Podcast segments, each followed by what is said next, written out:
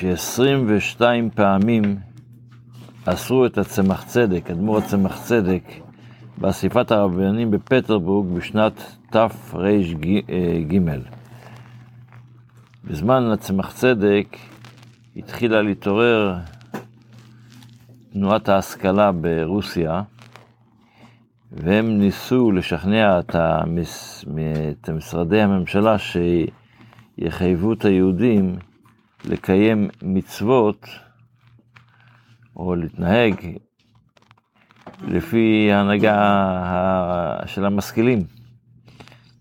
ואז הממשל הרוסי עשה אסיפת רבנים מפורסמת בפטרבורג, ובין הרבנים שבאו לשם, היו ארבע רבנים שבאו, שהיו צריכים להחליט.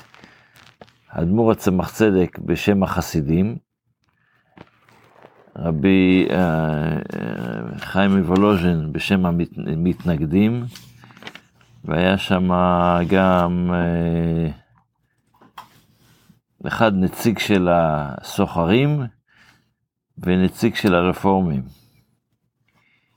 כשהאדמו"ר הצמח צדק הגיע,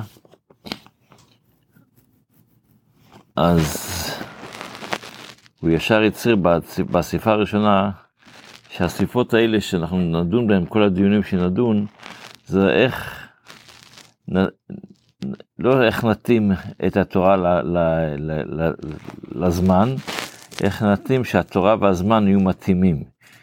זאת אומרת, אה, כמובן שצריך לדון בשאלות, נגיד אם זה היה בימינו, היה צריך לשאול שאלות אם מותר להשתמש בטלפון ולהתפלל ממנו, או שמותר לי שיהיה טלפון בבית כנסת בזמן התפילה, כל מיני שאלות בהתקדמות הזמן, אבל השאלות הלכתיות לפי ההלכה, מה, מה צריך לעשות בזה. והרעיון של, של האספה הייתה בדיוק הפוך. אז כבר באספה הראשונה, הפוך, הם רצו לעשות את זה שזה יהיה יותר רפורמי, צריך לעשות, להוריד קצת מהקנאות הדתית, מה שנקרא. אז אה, הוא אמר... הגיע הזרם הרפורמי. אותה תקופה. וזה גדל, לא, לא, לא, לא נעשה ניתוח על זה עכשיו. אבל... אה, אז הוא אמר לו מיד, יושב ראש הוועידה אמר לו מיד, אתה יודע שאתה הולך נגד, ה, נגד הממשלה, כי הממשלה רוצה לעשות בדיוק הפוך מזה. ולמורד במלכות מגיע עונש. אז הוא אומר, טוב, תעניש אותי, אבל אני אומר דעתי, אני לא אגיד, אני לא אגיד דברים שלא דעתי. אז אומר הרבי ש-22 פעמים עשו, עשו לו, נתנו לו מעצר, לא עשו אותו בצוהר, עשו, עשו לו מעצר בית, מה שנקרא בימינו. פעם ליומיים, פעם ליום, פעם לשלושה ימים. ולכן גם האספה נמשכה, הייתה צריכה להימשך חודש, היא נמשכה שש חודשים. כי כל המעצרים האלה היו יותר זמן. אז, אז זה דבר ראשון, ועל מה התמקד האדמו"ר הצמח צדק בעיקר, למרות שהיה, האספה הזו היה צריכה לדון על כל השאלות שלה, גיור, כשרות, תפילה, איך יהיה בבית כנסת, לפי איזה מנהגים יעשו את התפילה. אז, אבל על מה אדמו"ר הצמח צדק התמקד בעיקר? על אודות שינויים בחינוך. בחינוך. הוא, האדמו"ר צמח צדק התמקד בעיקר על השינויים שרצו לעשות בצורת חינוך הילדים. איך ילמדו את הילדים, איך ילמדו הילד א' ב' ואיך ילמדו אותו לקרוא, והאם הוא צריך לדעת רוסית או לא צריך, צריך לדעת רוסית, הוא צריך לדעת, בימינו מה שנקרא, צריך, ילד צריך לדעת אנגלית או לא צריך לדעת אנגלית, או שיסתדר עם האנגלית וילמד מהרחוב. כל מיני שאלות כאלה. אז אומר הרבי שהשר שהיה אחראי על הפסיפה הזו, שאל אותו, הרי ההתנהגות שלך היא נגד ההלכה. כי זה מרידה במלכות. אז אמר לו הצמח צדק, שמורד במלכות חייב מיתה בגוף. בן אדם שמורד במלכות חייב מיתה. אמר את מיתה הורג את הגוף. אבל מורד במלכות שמיים, אם אני הולך משהו נגד הקדוש ברוך הוא, אז הוא חייב מיתה בנפש. אז מה יותר טוב? מה, על מה יותר להתמקד? על, על, על, על מרידה, על מיטה בנפש, הנפש ת, ת, או במיטה בגוף, אז אני עברתי כתוב, איך, איך אמר הרבי הקודם?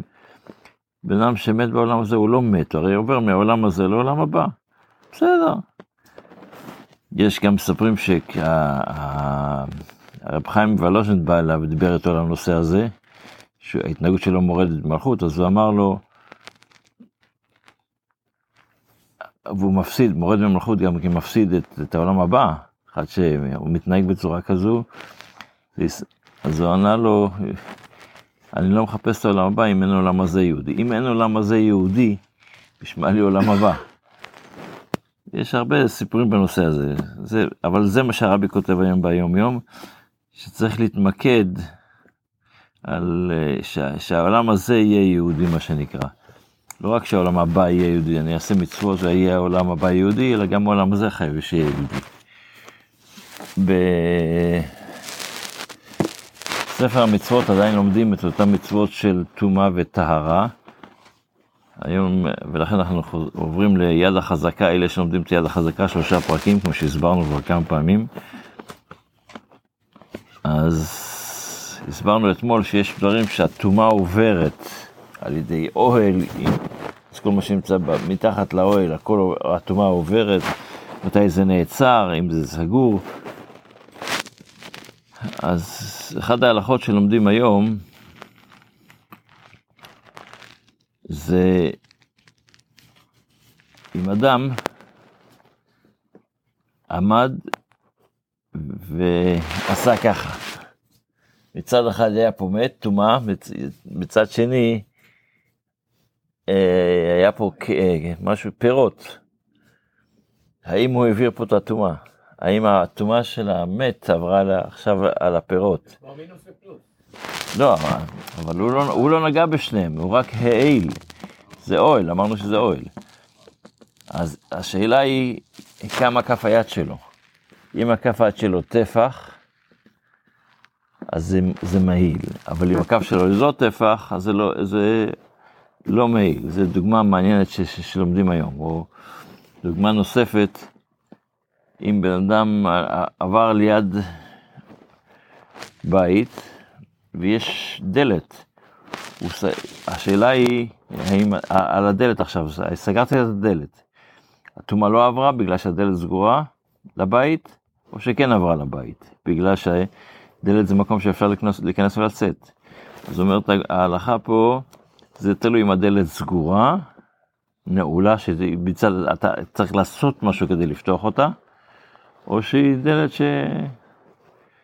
שבהתנהלה, עכשיו היא סגורה, אבל היא בקלות יכולה להיפתח. כל מיני שאלות כאלה, זה הדברים שלומדים היום ביד החזקה.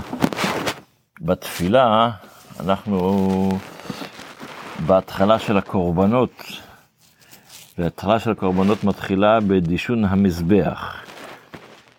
אז אה, קודם ננסה אולי להבין קצת מה אנחנו אומרים. וידבר השם משה לאמור, צו את אהרון ואת בניו לאמור, זאת תורת העולה. אתה רוצה להגיע ל, ל, ל, להבין מה, מה המצווה הראשונה שאתה צריך לעשות? היא העולה. מה זה היא העולה? זאת תורת העולה. למה אתה צריך להוסיף את המילים היא העולה?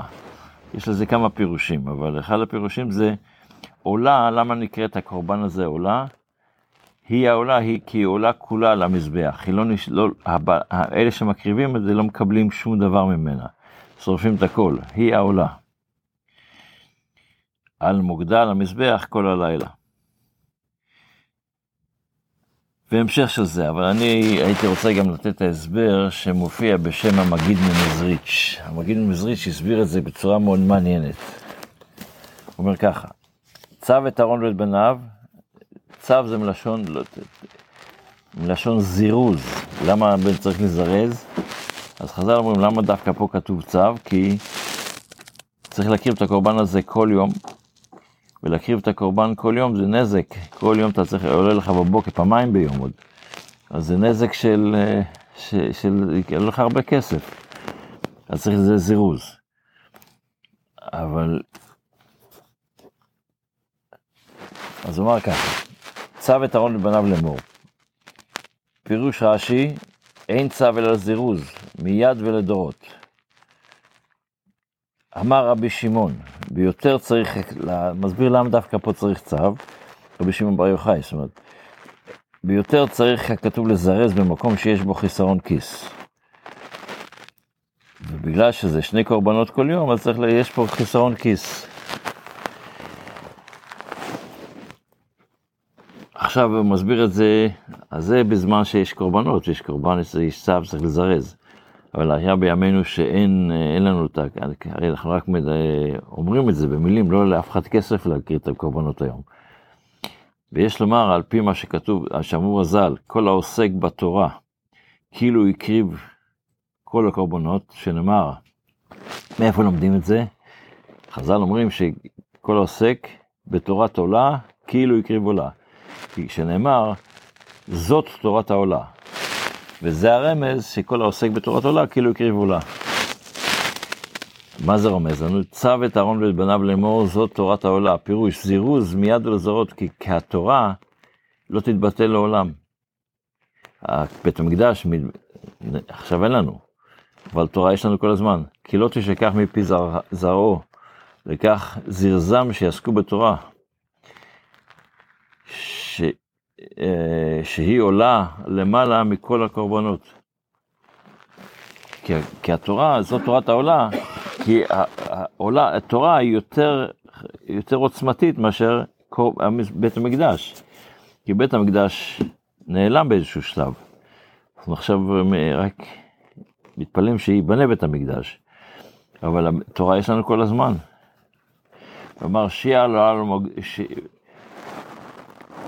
ש... שיעה עולה על מוקדה, רצה לומר, שהיא בהתלהבות, מה זה עולה? מלשון, היא התלהבות והידבקות בבורא עולם, ולא יהיה חס ושלום מן השפה לחוץ. לא רק, אני רגיל להתפלל כל יום, הזה להתפלל, שהתפילה תהיה מתוך אש. זה מה שכתוב. שאש, כמו שכתוב בחז"ל, שבן אדם שמתפלל תפילה, לא דחי לאורחימו, תפילה בלי אהבה ויראה, בלי התלהבות, לא פרחי לילה, אינה כרגע עולה. ולמה כתוב על המזבח? אז מסביר למה זה מזבח, מי שזוכר שפעם למדנו למה מקריבים את הקורבן על המזבח בבית המקדש, כי מקום, שם נברא האדם, ומקום בריאתו, שם כפרתו. זאת אומרת, האדמה שמשם נברא, שמשם נברא העולם, שם זה המקום שיש לו את היכולת לעלות למעלה. כאן ממשיך הלאה את הנושא הזה, אבל זה הרעיון, שיהיה לנו כל טוב, בשורות טובות.